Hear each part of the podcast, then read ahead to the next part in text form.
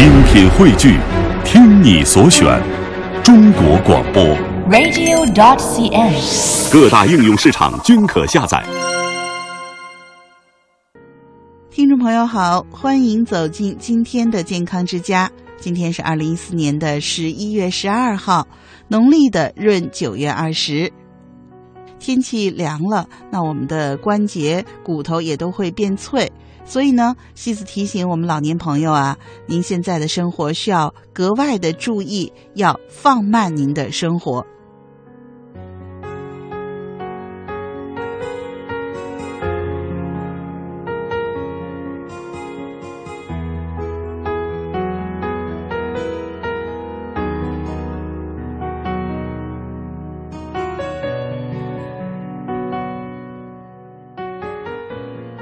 生活中注意四慢，让老年朋友的身体健康得到保证。首先呢，要慢起身。老年朋友由躺着改为坐起来或者站起来，或者呢是蹲着的时候站起来，那么动作呢都一定不要太快，一定要慢一点。哎，太快了，有可能我们的血液循环跟不上啊，容易发生眩晕或者晕倒。这样的话可能会引起一些意外的伤害。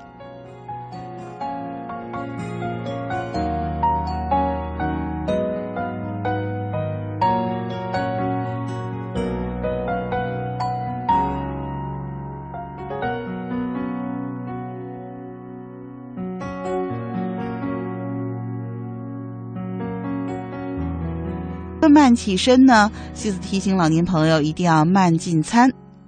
老年人的牙齿可能不一定那么坚硬或者健全了，再加上唾液、胃液、胰液和胆汁等消化液的分泌量都会减少，那么吃得太快呀、啊，就容易发生消化不良。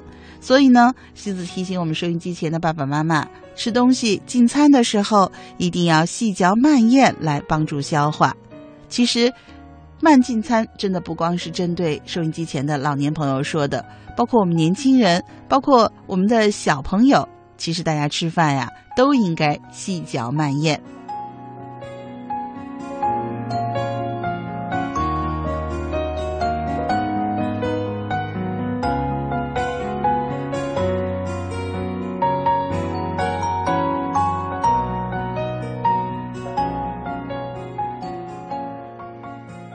三呢是老年朋友要慢走路。人到了老年以后呢，我们不得不承认啊，骨关节会呈现退化改变，韧带呢也会要慢慢的僵硬，甚至呢可能会出现腰腿疼痛，再加上视力的衰弱，大脑中枢神经对外界的反应会变得迟钝。那遇有紧急情况，很难保持身体的平衡和稳定，所以呢。西子提醒收音机前的爸爸妈妈，走路一定要缓步慢行。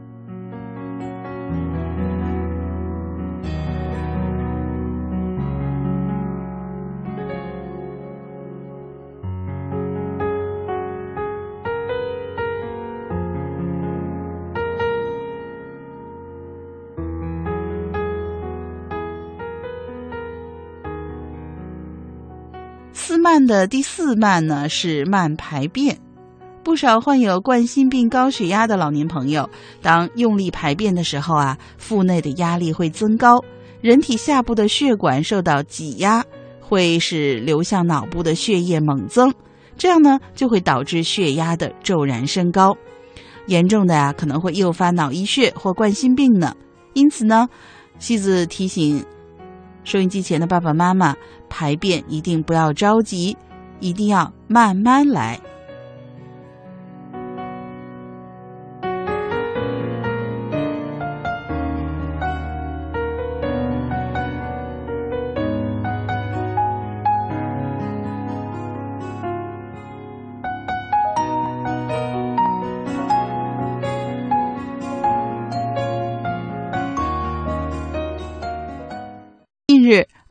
二零一四世界卒中日宣传周系列活动在北京启动了。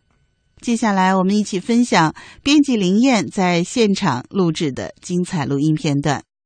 当前，心脑血管病已成为我国和全世界各国人民第一位的死亡原因，正严重威胁着全人类的生命健康，为唤起更多的公众对脑卒中及其危险因素的关注，世界卒中组织于二零零八年正式将每年的十月二十九日定为世界卒中日。这一天，世界各国都开展一系列的脑卒中宣传活动。今天，国家卫生计生委脑卒中防治工程委员会、中国科学院在这里举行二零一四年世界卒中日宣传周系列活动，意在进一步提高我国国民的卒中防控意识，遏制脑血管病的高发态势，维护广大人民群众的健康权益，探索中国特色的慢性病防控新途径。今年活动的主题是关注中年人的卒中风险。我国脑卒中筛查调调研结果显示，脑卒中患者低龄化趋势越来越明显，中年人成为脑卒中更需要关注的人群。我们希望通过本次活动，将有越来越多的人认识脑卒中对我国经济社会和大家的家庭的巨大危害，并积极加入到防控脑卒中的队伍中来，共同携手开创我国脑卒中防控工作的新局面。我是国家卫生计生委疾病预防控制局常继乐。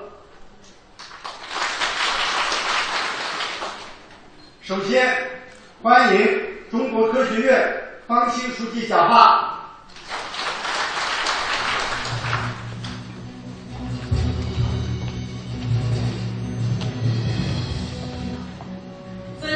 王永德主任、各位领导、专家朋友们，大家下午好。今天，二零一四世界卒中日系列宣传周活动启动仪式在这里隆重举办。首先，请允许我代表中国科学院，向参加本次活动的各位领导、专家和老同志们表示最热烈的欢迎和最诚挚的敬意。当前，随着社会经济的发展和人口老龄化进程加快，国民生活方式发生深刻的变化，疾病谱已出现显著变化，慢性非传染性疾病已日益成为威胁我国居民健康的重要危险因素。其中，以脑卒中为代表的心脑血管疾病已成为我国居民的第一位死亡原因。占我国居民总死因的百分之四十以上，严重威胁着国民的身心健康，给个人、家庭、社会带来沉重的负担。同时，随着民众生活水平和知识水平的不断提高，人们对个体健康的关注程度越来越高，这迫切地要求我们对心脑血管等慢性非传染性疾病开展系统性的防治工作。面对严峻的心脑血管疾病防控形势，我们国家高度重视。国家卫生计生委成立专门的脑卒中防治工程委员会，积极开展防控工作。工程委员会立足国情，广泛动员，积极引导，严厉组织，已初步构建了覆盖全国的脑卒中防控体系。我们欣喜地看到。在国家卫生计生委脑卒中防治工程委员会的引领和不懈努力下，相关医疗机构的脑卒中诊疗服务水平显著提高，国民的健康意识明显增强，健康知识有效普及，生活方式得到明显改善，为我国慢病防控工作做出了突出的贡献。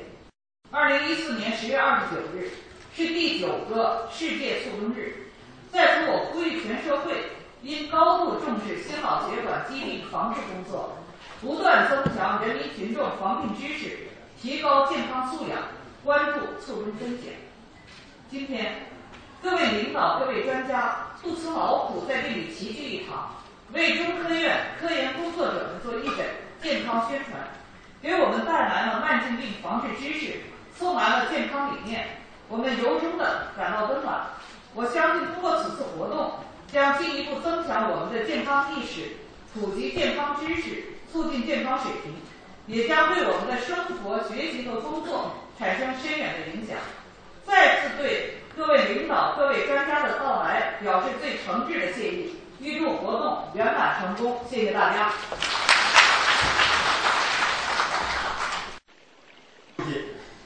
请全国人大教科文卫副主任委员王猛的院士讲话，大家欢迎。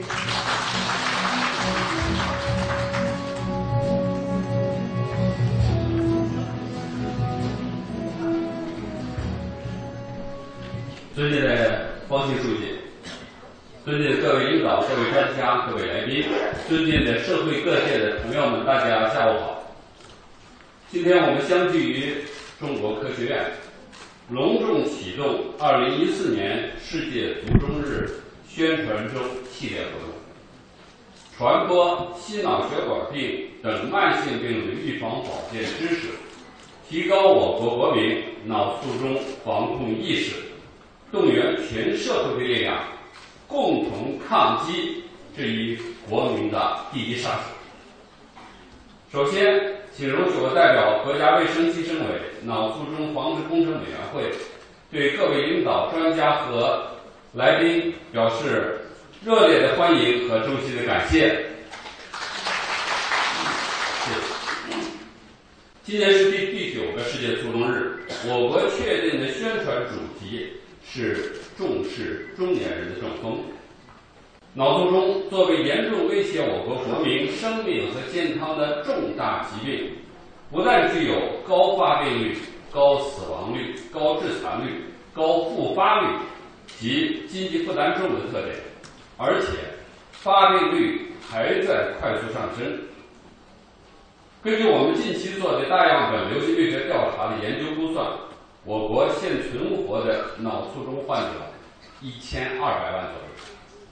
许多病人丧失劳动能力和生活能力，严重影响中老年人的生活质量。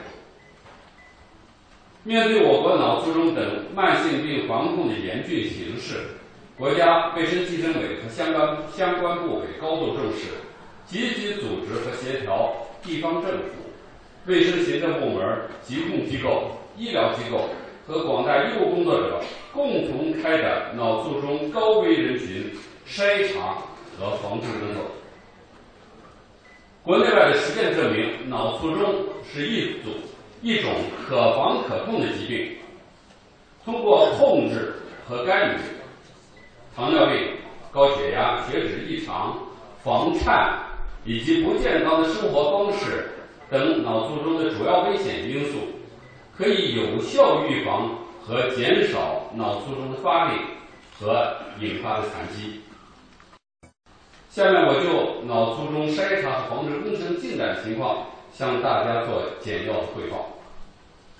第一个方面是关于工程主要工作进展情况。第一，国家一级的脑卒中筛查与防控网络体系建设基本完成，医疗机构的防控能力不断提升。经过四年多的努力，工程构建了覆盖全国三百零六家省地级基地医院。各地疾控机构、两千多家二级医院、协作医院以及近万家基层医疗单位的脑卒中防治网络体系，探索建立在各级政府和卫生行政部门的领导下，疾病预防控制机构和医疗机构共同协作、医防结合的慢性病防控模式。各基地医院成立由院领导为组长、多学科专家为成员的。脑卒中筛查与防治工作领导小组在中风预防筛查门诊和随访门诊建设、脑卒中急诊绿色通道建立、多学科联合诊治、卒中单元、卒中中心的建设等方面取得了长足的进步，有力的保障了卒中防治工作的开展。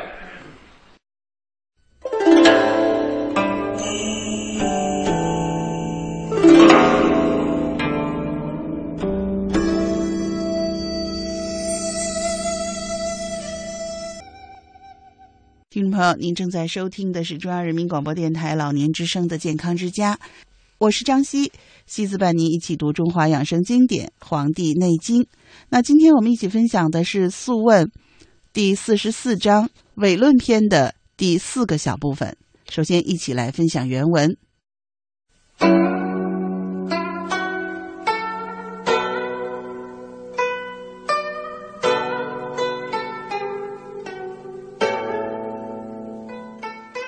有所远行劳倦，逢大热而渴，渴则阳气内乏，内乏则热摄于肾，肾者水脏也。经水不胜火，则骨枯而髓虚，故不足以任身，发为骨痿。故下经曰：骨痿者，生于大热也。帝曰：何以别之？岐伯曰：肺热者，色白而毛败；心热者，色赤而络脉溢。肝热者，色苍而爪枯；脾热者，色黄而肉蠕动；肾热者，色黑而齿槁。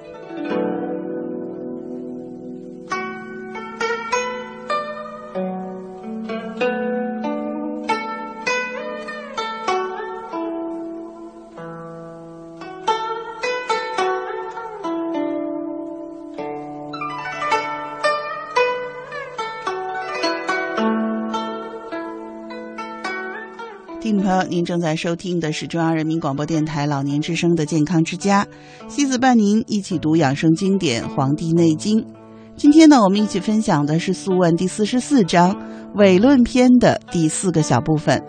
这段呢，我们先来继续说第五种伪病——骨痿。接着呢，又告诉我们怎么来鉴别五种伪症。如果走了很远的一段路，又遇到热天气，感到发渴。可就是内部的阳明之气亏，于是虚热就侵入到肾脏。肾是调节人体水分的器官，现在水不能胜火热，就会骨枯、髓空，以致两足不能支持身体，发为骨痿。所以《夏经》说，骨痿的病是由于大热所引起的。皇帝问：用什么办法来鉴别五种痿症呢？岐伯回答：肺脏有热的痿。面色白而毛发败坏，心脏有热的痿，面色红而脉络浮现；肝脏有热的痿，面色青而爪甲干燥；脾脏有热的痿，面色黄而肌肉软；肾脏有热的痿，面色黑而牙齿槁枯。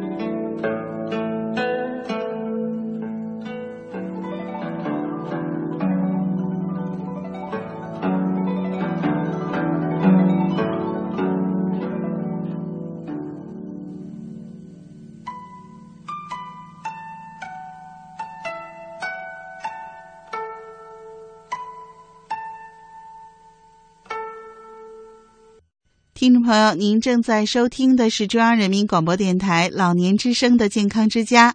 亲爱的听众朋友，我是西子。在每周三的节目当中，西子赵琳为您安排的是北京体育大学邝雪梅老师和老年朋友谈瑜伽养生的话题，一起来分享。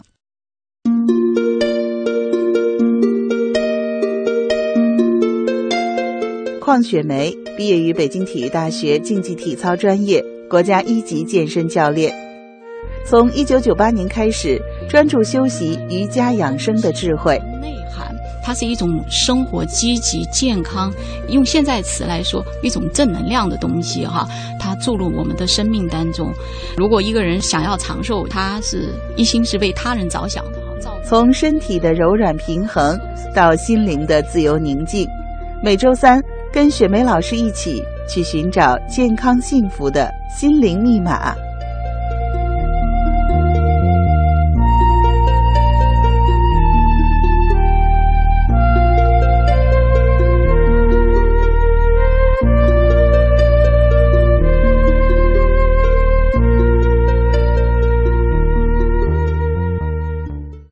嗯，一直冲那个伤就是腰痛嘛，没别的地方痛。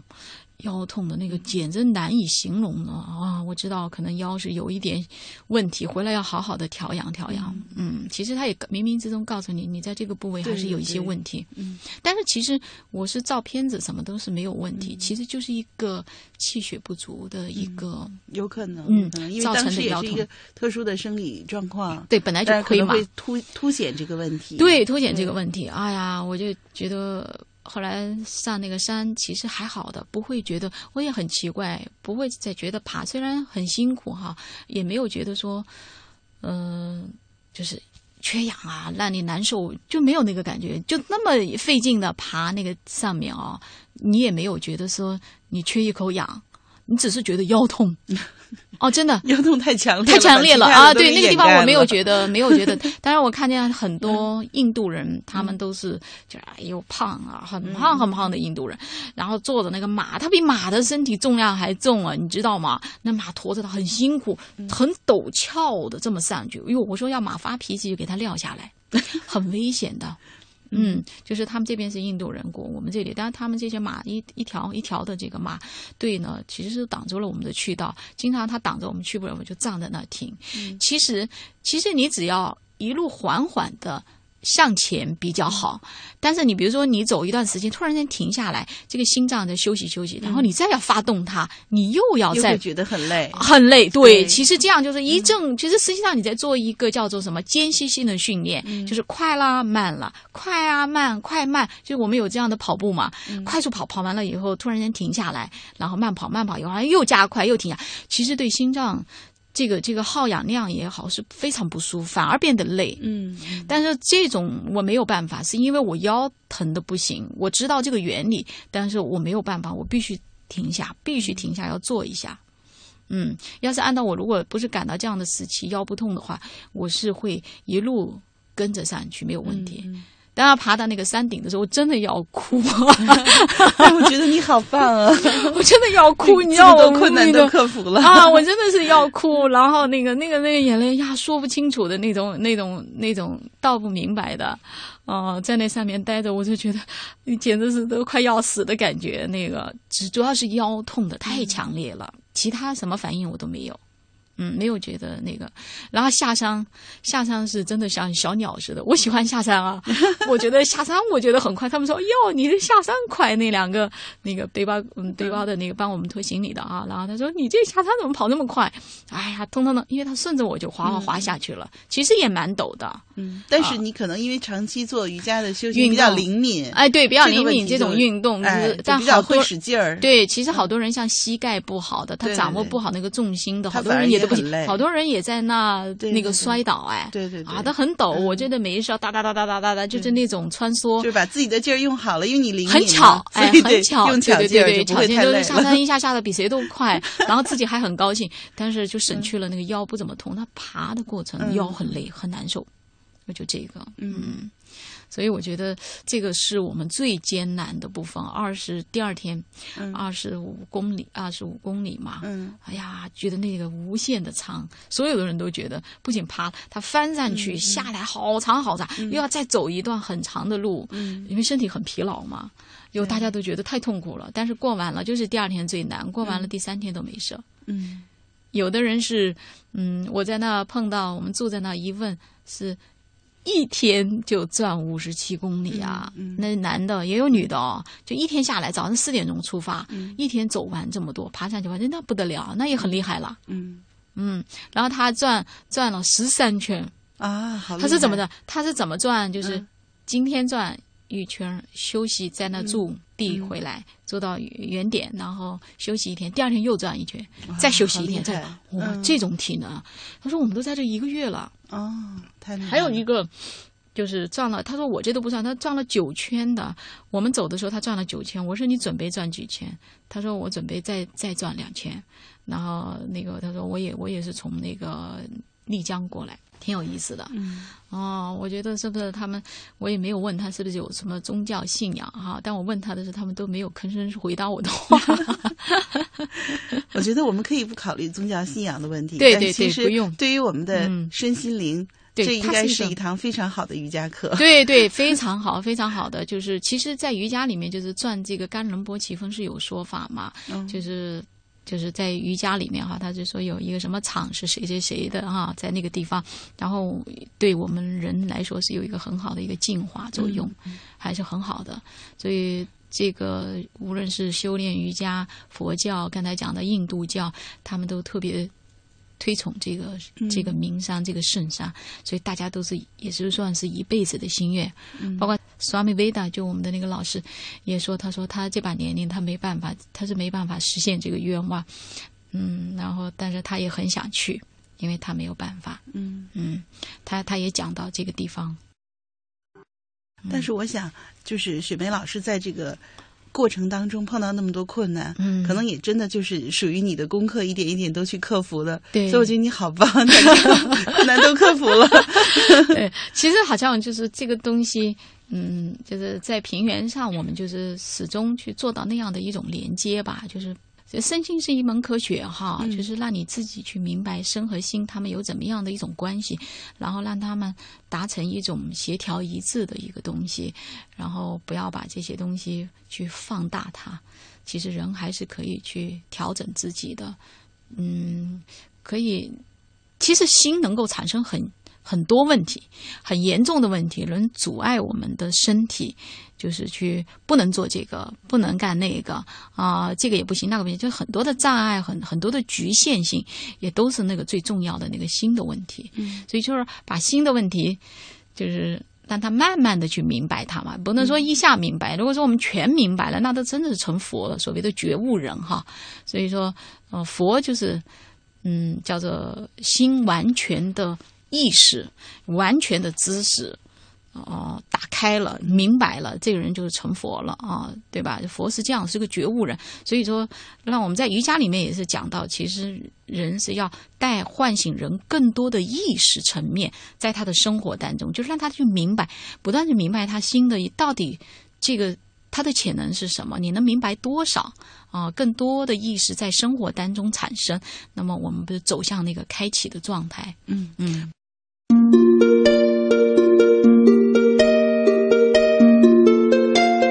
邝雪梅毕业于北京体育大学竞技体操专业，国家一级健身教练。从一九九八年开始，专注修习瑜伽养生的智慧内涵。它是一种生活积极健康，用现在词来说，一种正能量的东西哈。它注入我们的生命当中。如果一个人想要长寿，他是一心是为他人着想的。从身体的柔软平衡到心灵的自由宁静，每周三。跟雪梅老师一起去寻找健康幸福的心灵密码。听众朋友，您正在收听的是中央人民广播电台老年之声的健康之家。今天节目当中一起分享的是北京体育大学邝雪梅老师和老年朋友谈瑜伽养生这个话题。不过我觉得雪梅老师的瑜伽课还在继续当中，因为我每次上课，我都觉得就是整个这个一个瑜伽的休息过程当中，其实最后的那个摊尸式的休息，嗯是这个这门课当中最重要的最重要。的嗯那我觉得你现在从西藏回来，嗯现在还在一个身体的调整当中，也是一个最重要的阶段。是可能我希望能看到，就是雪梅老师写出很多的那个，呃。有更有启发性的感悟的东西 给我们。我现在，我现在对，真的，我有一种在半梦半醒的状态。